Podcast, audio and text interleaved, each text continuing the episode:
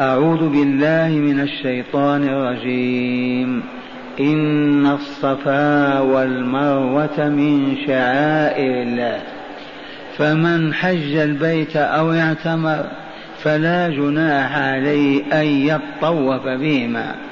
ومن تطوع خيرا فإن الله شاكر عليم. هل تذكرون ما علمتموه؟ أو عيد تلاوة الآية. إن الصفا والمروة من شعائر الله. فمن حج البيت أو اعتمر فلا جناح عليه أن يطوف بهما.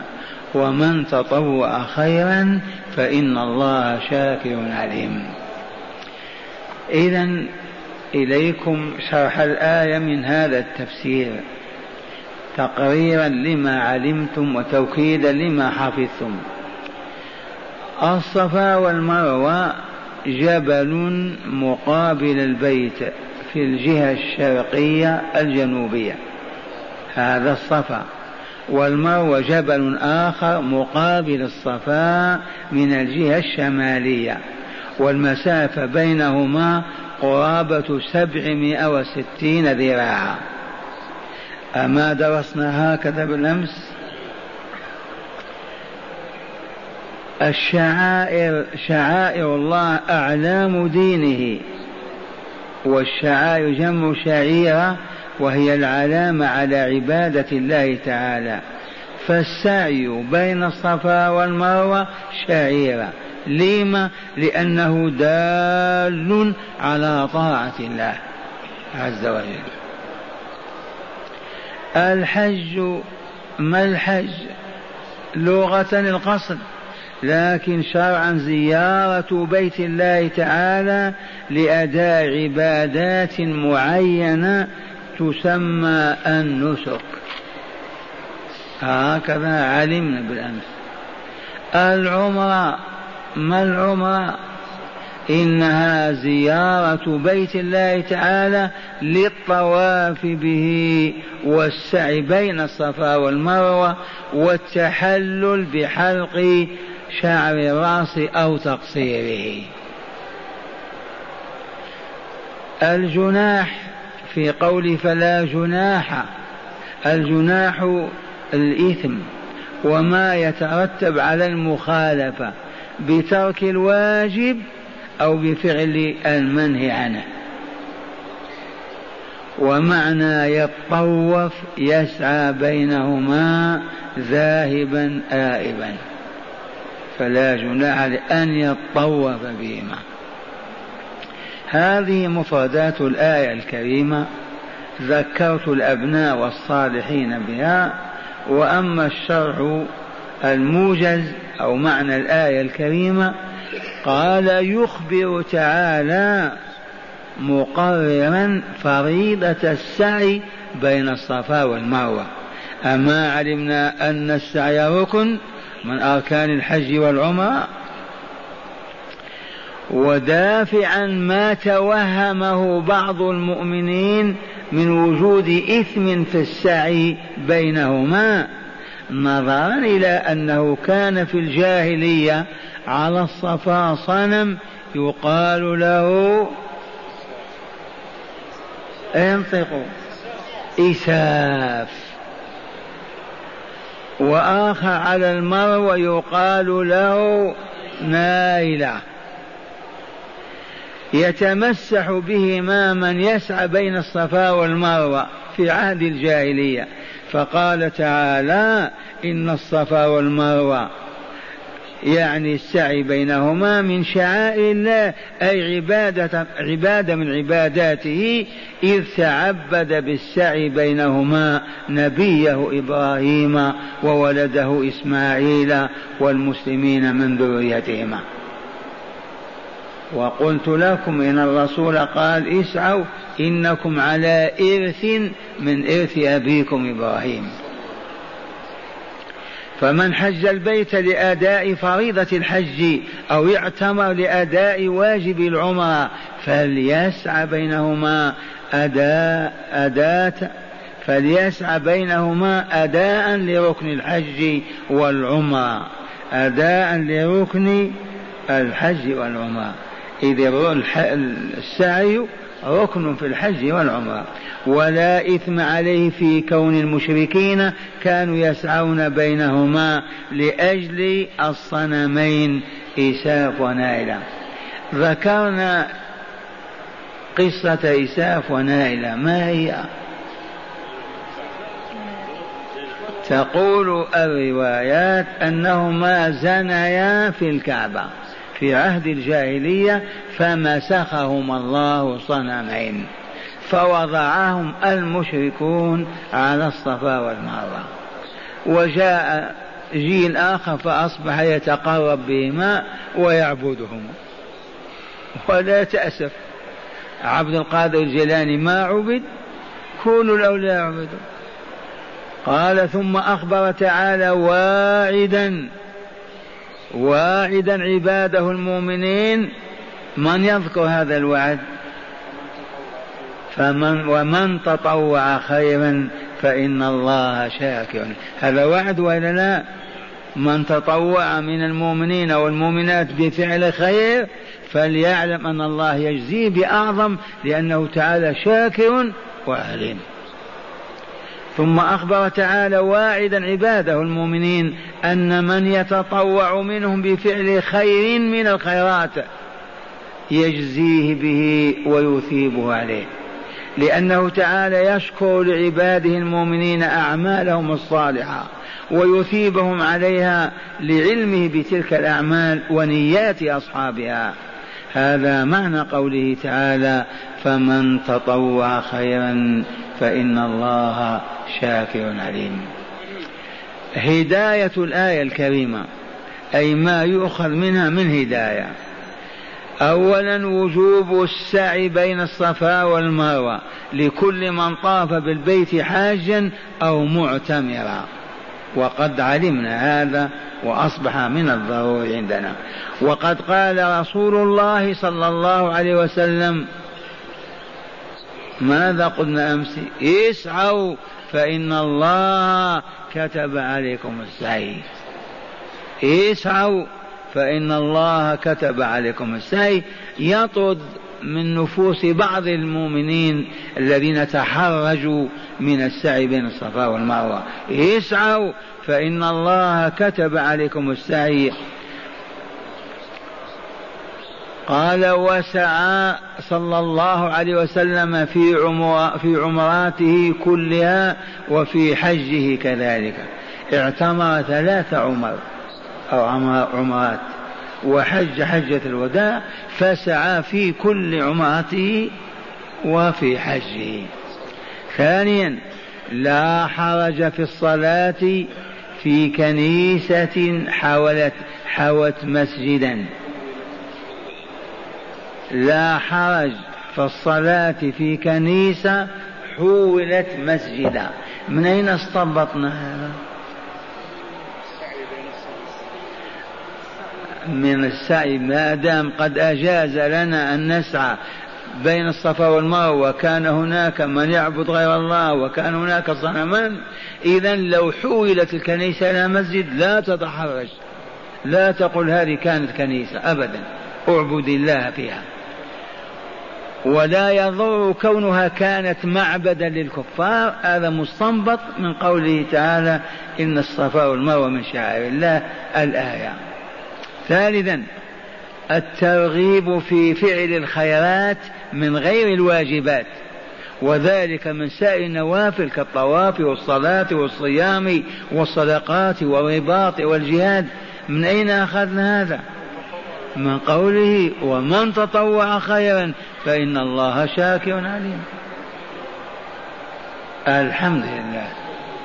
هذه الآية حفظها وفهم ما فهمتم منها والعمل به والله لخير من سبعين قنطارا من الذهب.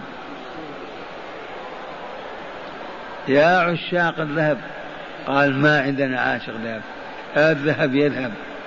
يا عشاق الهدى وطلاب العلم. والآن مع هذه الآيات وإنها لثلاث آيات.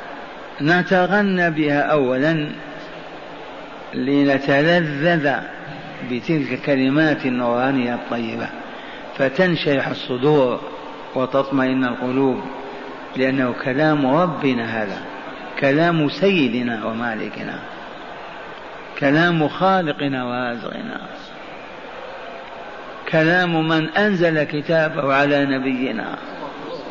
سبحانه لا إله إلا هو. تحببوا إليه يحبكم. أعوذ بالله من الشيطان الرجيم. إن الذين يكتمون ما أنزلنا من البينات والهدى من بعد ما بيناه للناس في الكتاب أولئك يلعنهم الله ويلعنهم اللاعنون نعيد الآية. إن الذين يكتمون ما أنزلنا من البينات والهدى من بعد ما بيناه للناس في الكتاب أولئك يلعنهم الله ويلعنهم اللاعنون. إلا الذين تابوا وأصلحوا وبينوا فأولئك أتوب عليهم وأنا التواب الرحيم. ما المتحدث هذا؟ الله.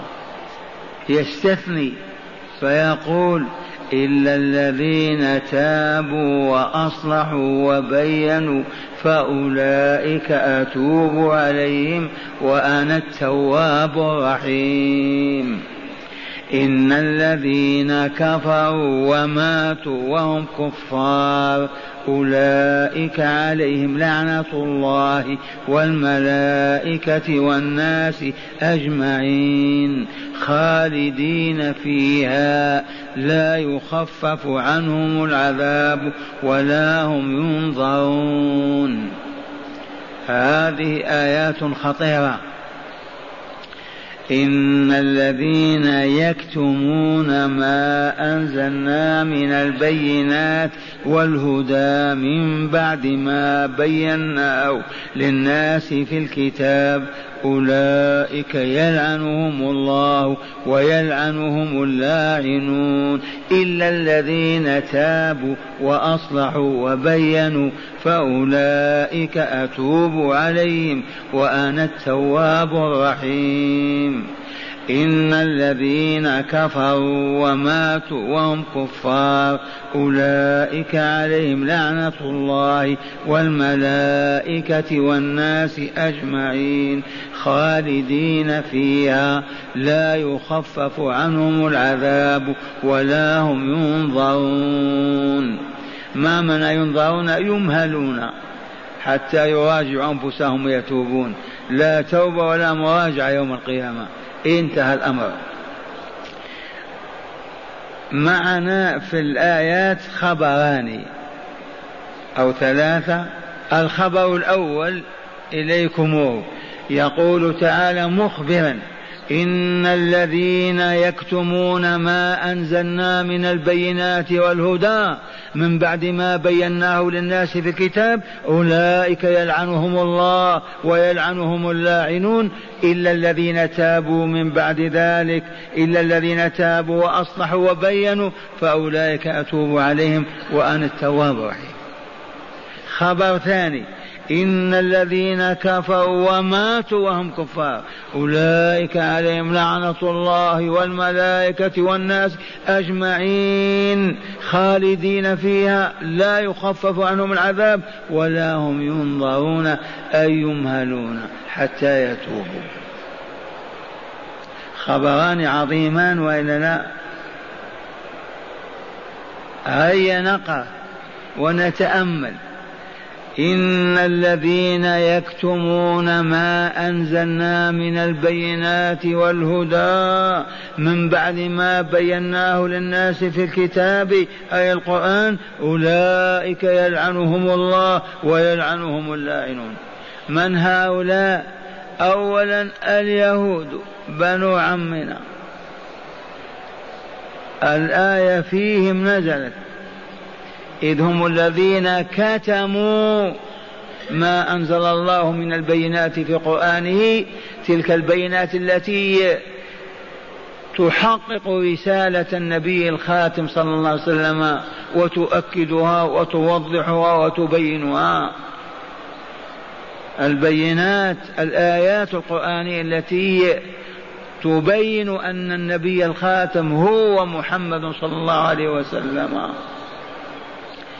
والهدى ما جاء به في هذا الكتاب وسنة الرسول من بيان الحق والباطل والخير والشر والضلال والهدى والآداب والأخلاق والشرائع كل هذا هدى يهتدي به العبد إلى سعادة الدنيا والآخرة.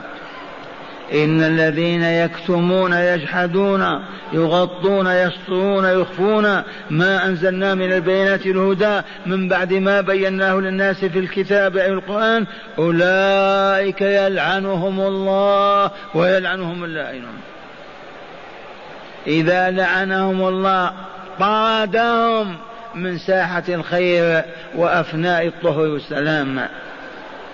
واللاعنون من هم الملائكة والمؤمنون والدواب كلها تلعنهم. واستثنى تعالى وفتح الباب لهم. لعلهم يدخلون في رحمة الله. فقال إلا الذين تابوا. عرفتم؟ تآبوا من كفرهم وضلالهم ودخلوا في رحمة الله في الإسلام. تابوا وأصلحوا ما أفسدوا. أفسدوا قلوب وعقائد إخوانهم. لا بد وأن يصلحوها. ما علمناكم وما قلنا لكم فيما مضى. كله باطل وخداع وغش. وكنا وكنا والآن تبنا وتاب الله علينا. وبينوا ما جحدوه وكتموه وأعلنوه وأظهروه. وإن لعنهم الناس وسخط عليهم إخوانهم لا بد وأن يقفوا هذا الموقف. فأولئك أتوب عليهم. أقبلهم. وكيف وأنا التواب الرحيم؟ الحمد لله. الخبر الثاني. إن الذين كفروا من العرب والعجم من اليهود والنصارى ومن غيرهم إن الذين كفروا وماتوا وهم كفار ما تابوا ما رجعوا. أولئك البعداء عليهم لعنة الله والملائكة أي ولعنة الملائكة والناس أجمعين.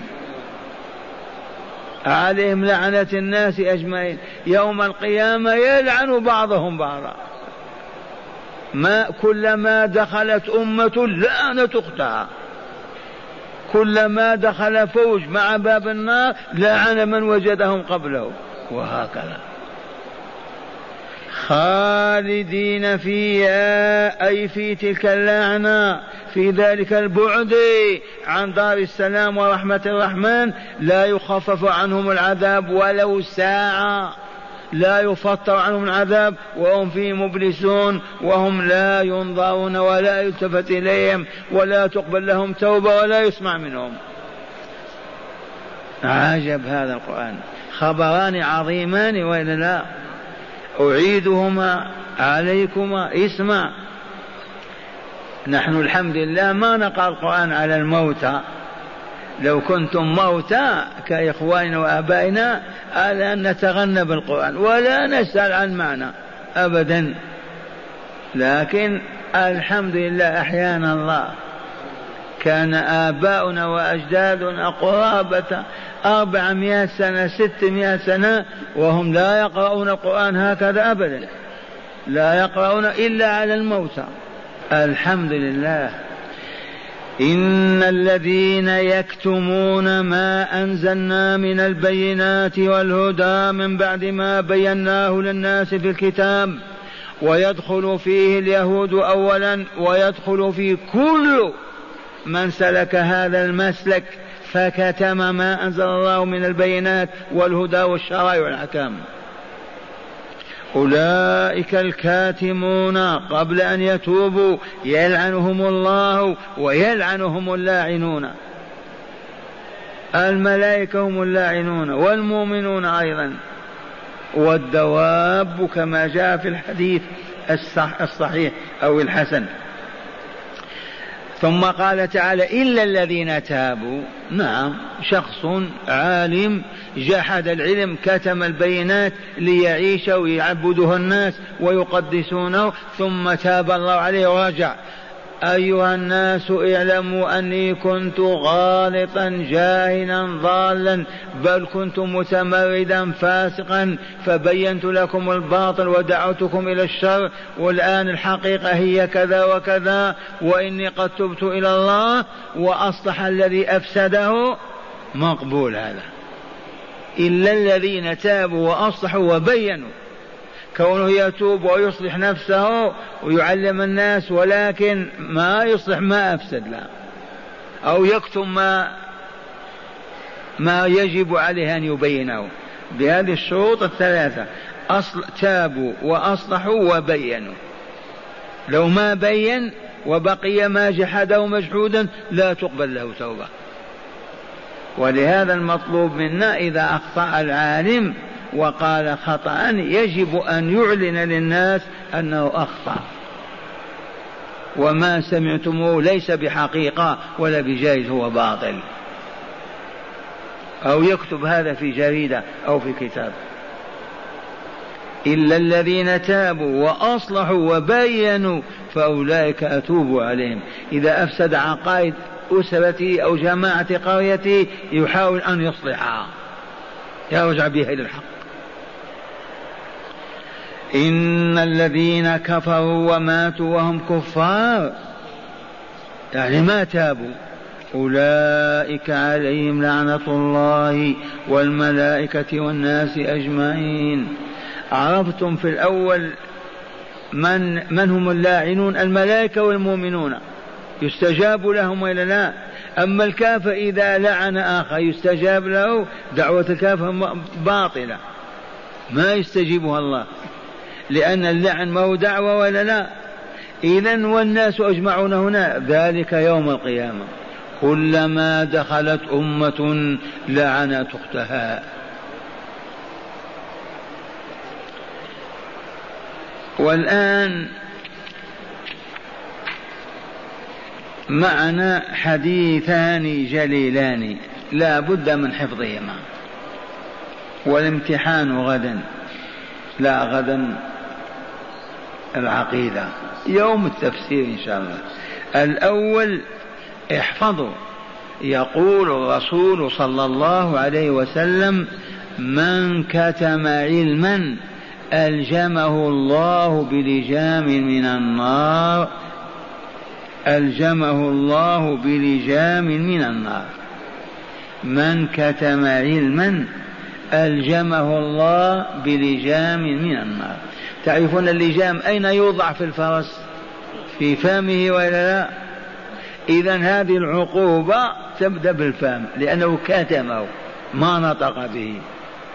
من كتم علما جحده غطاه ستره. لما؟ لأنه إذا بينه تذهب مصالحه يفقد منصبه. يساء إليه خاف على مركزه كتم. من كتم علما ألجمه الله بلجام من النار. ومعنى هذا نحن المسلمين حرام علينا أن نكتم العلم.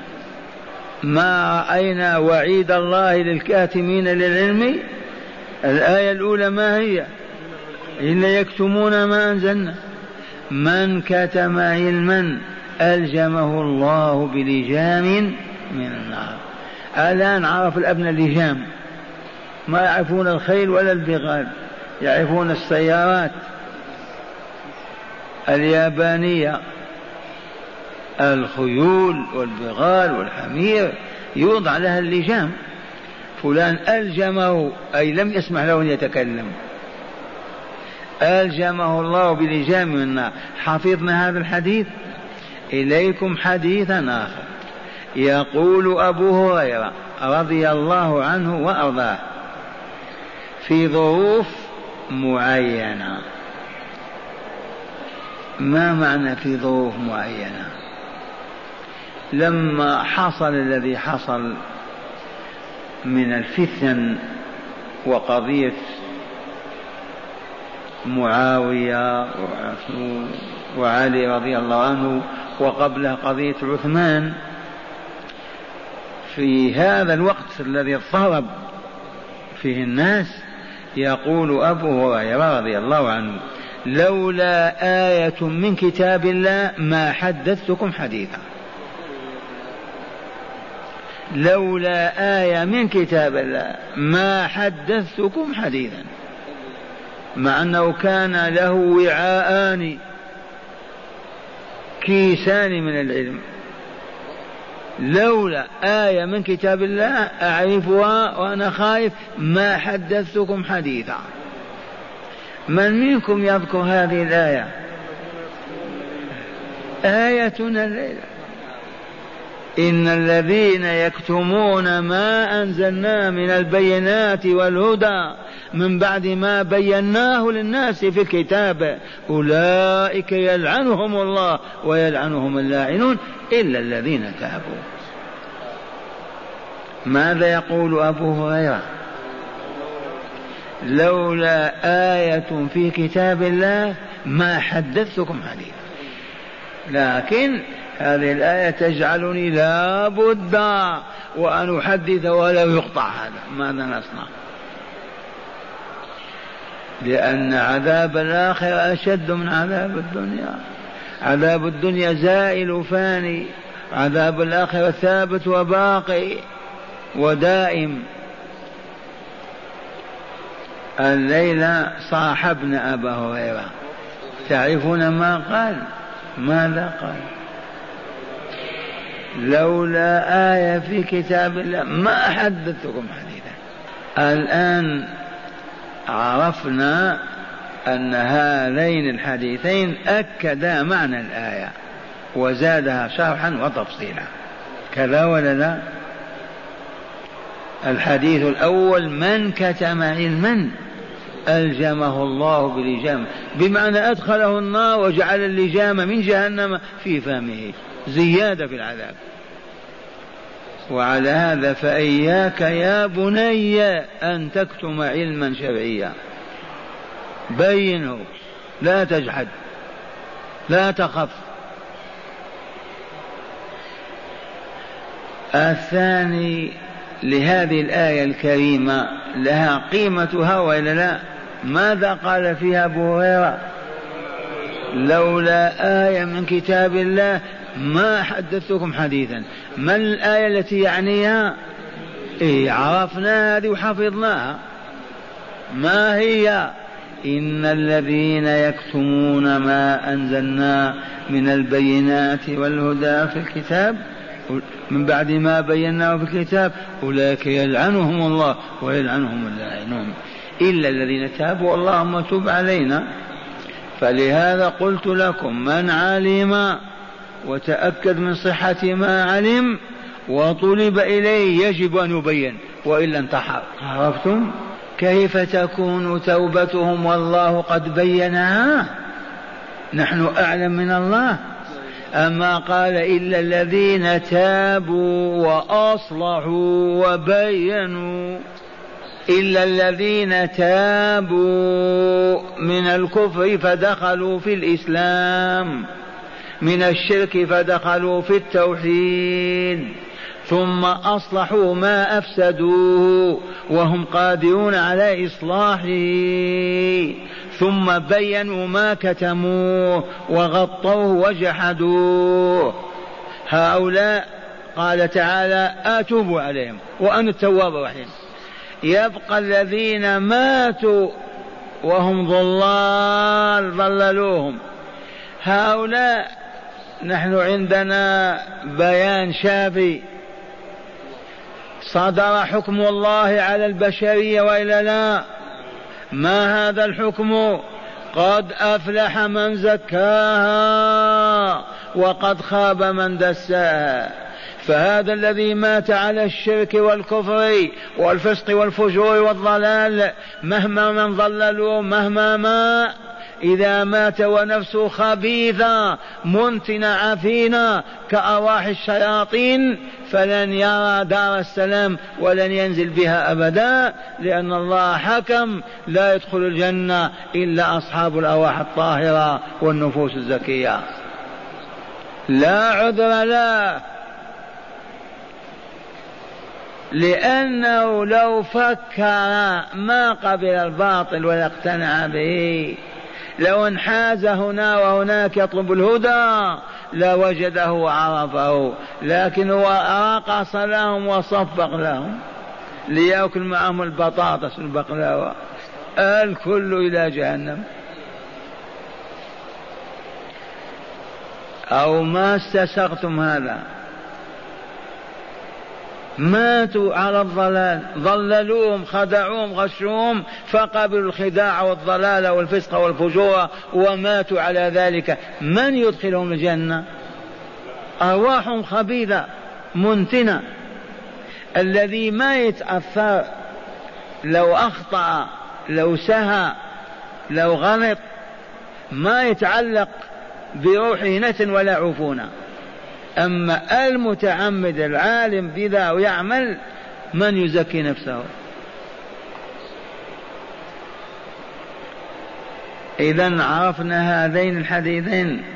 الأول من كتم علما ألجمه الله بلجام النار. ومعنى هذا يحرم كتمان العلم. الثاني لولا آية في كتاب الله ما حدثتكم حديثا. ما هذه الآية يا أبا هريرة؟ هي آية البقرة.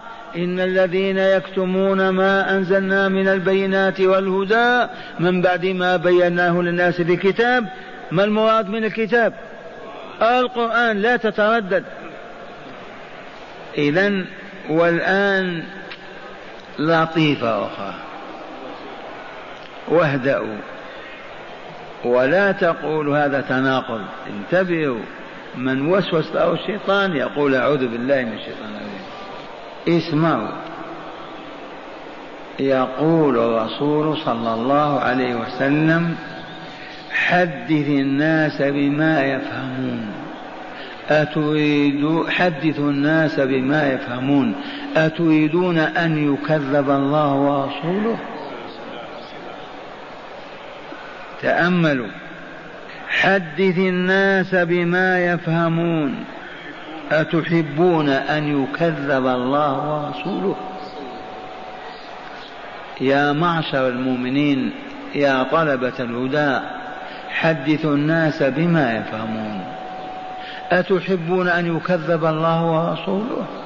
من يحب؟ هذا معناه إذا كان مستوى المستمعين والمستمعات. مستوى نازل ما هو عالي ما هو رفيع. فأنت أيها الداعي أيها الهادي أيها المربي أيها المعلم حدثهم بما يمكنهم فهمه وقدرتهم على استيعابه. لا تأتيهم بأمور فوق عقولهم وطاقتهم فحينئذ قد يكذبون ما تقول. يرجعون إلى بيوتهم غير راضين به غير مصدقين. ومن وقع في الفتنة هذا المربي.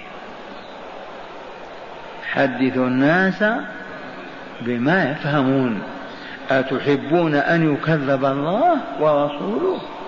جواب لا. أعيد فأقول لو تراجعون وخاصة سيرة وتاريخ مالك بن أنس إمام دار الهجرة. اسمعوا. صح عن مالك أنه كان يكره صيام ستة أيام من شوال. طالب العلم يقول إذا صح هذا أنا ألعنه ولا أقول برأيي الرسول سن هذا والصيام ستة أيام كصيام الدهر وهو يقول ما تصومون؟ لكن العالم البصير العارف عاف لما مالك كره الصيام؟ رأى الناس يتسابقون؟ رأى الناس يقول عيدك متى يوم الخميس وأنتم متى يوم الثلاثاء. فخاف أن يأتي ناس يعتبرون ستة أيام من رمضان. تابع لهم. فدفعا لهذا الخطر لأن يزاد في دين الله ويضاف إلى رمضان ستة أيام أخرى قال أن أكره صيامه.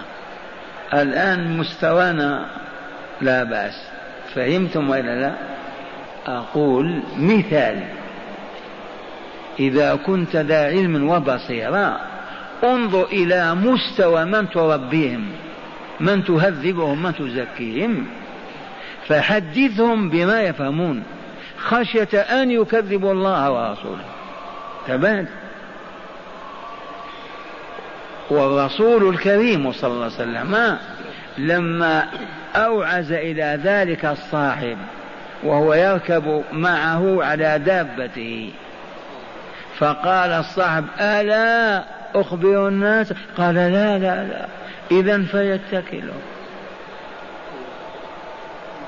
حديث في الصحيحين.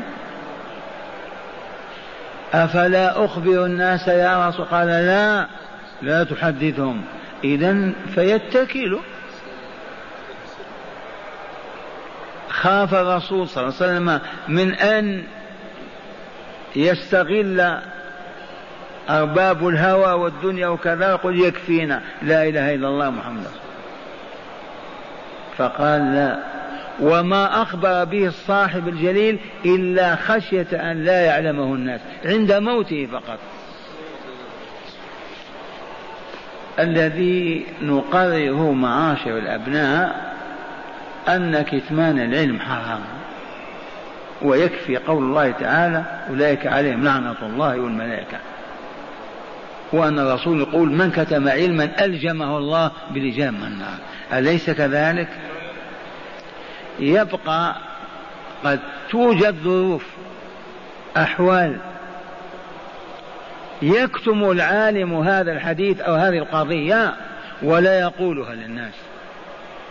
لا إرادة إضلالهم وإفسادهم ليعيش ويأكل لا. فقط من أجل المحافظة على عقيدتهم أو سلوكهم أو ما هم عليه من التقوى والدين.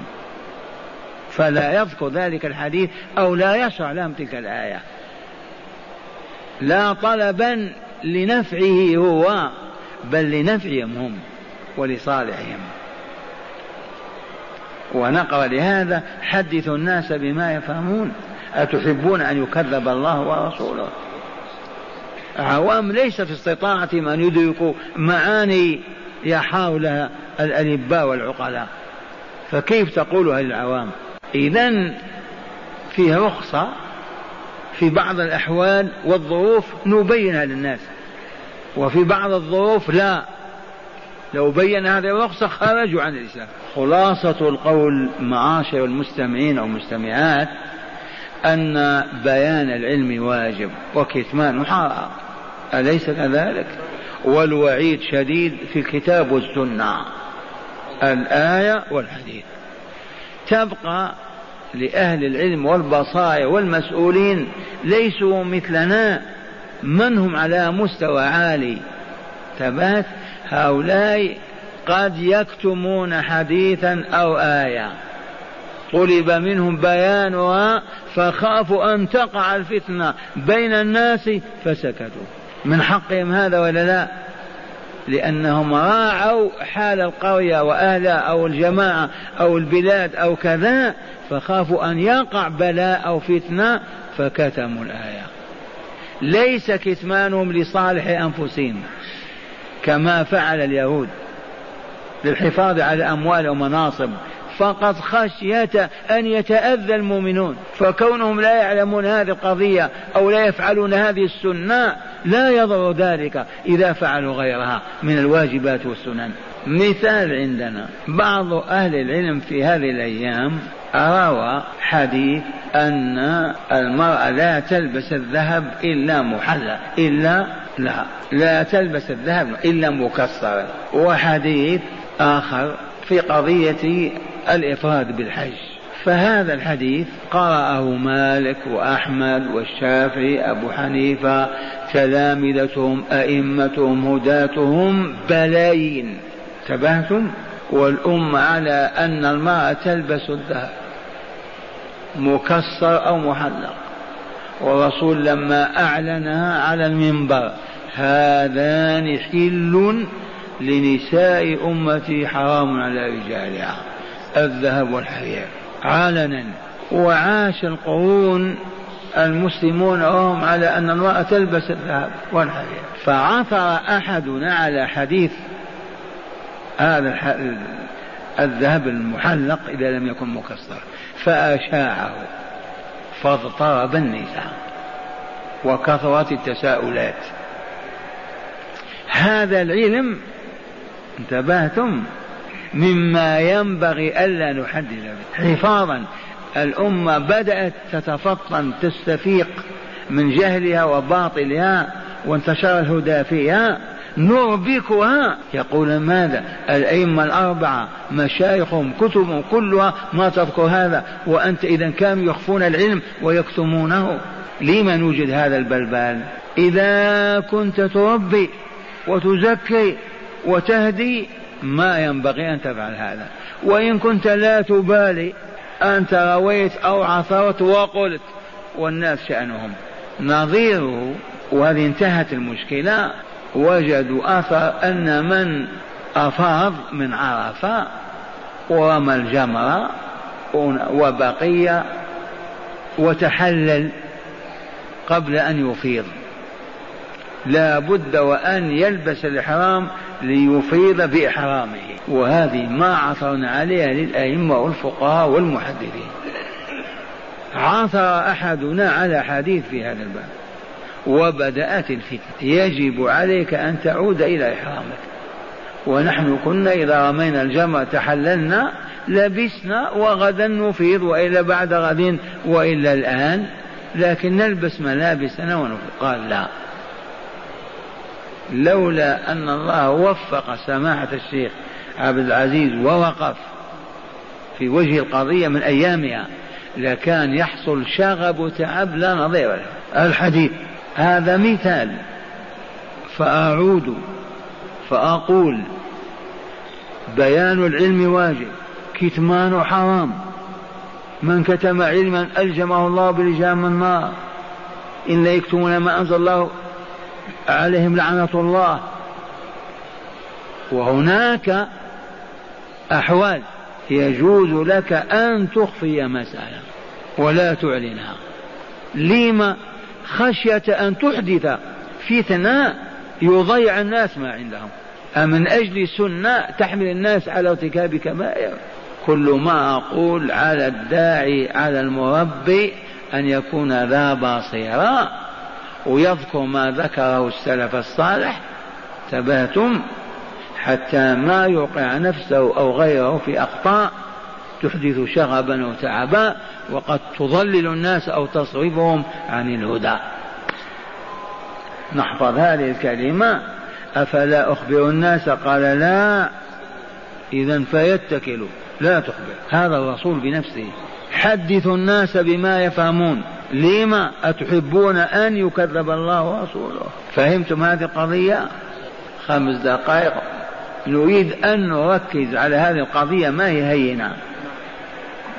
عرفنا كتمان العلم حرام ولا لا؟ ما الدليل؟ إن الذين يكتمون ما أنزلنا من البينات والهدى من بعد ما بيناه للناس في الكتاب أولئك يلعنهم الله والرسول ماذا قال؟ من كتم علما ألجمه الله بلجام من النار. وهنا مسألة أخرى. هل يجوز للعالم في القرية أو المدينة أو في الظرف الخاص أن يكتم علما؟ يجوز أو لا يجوز؟ يجوز. لما خاف أن يترتب عليه فساد.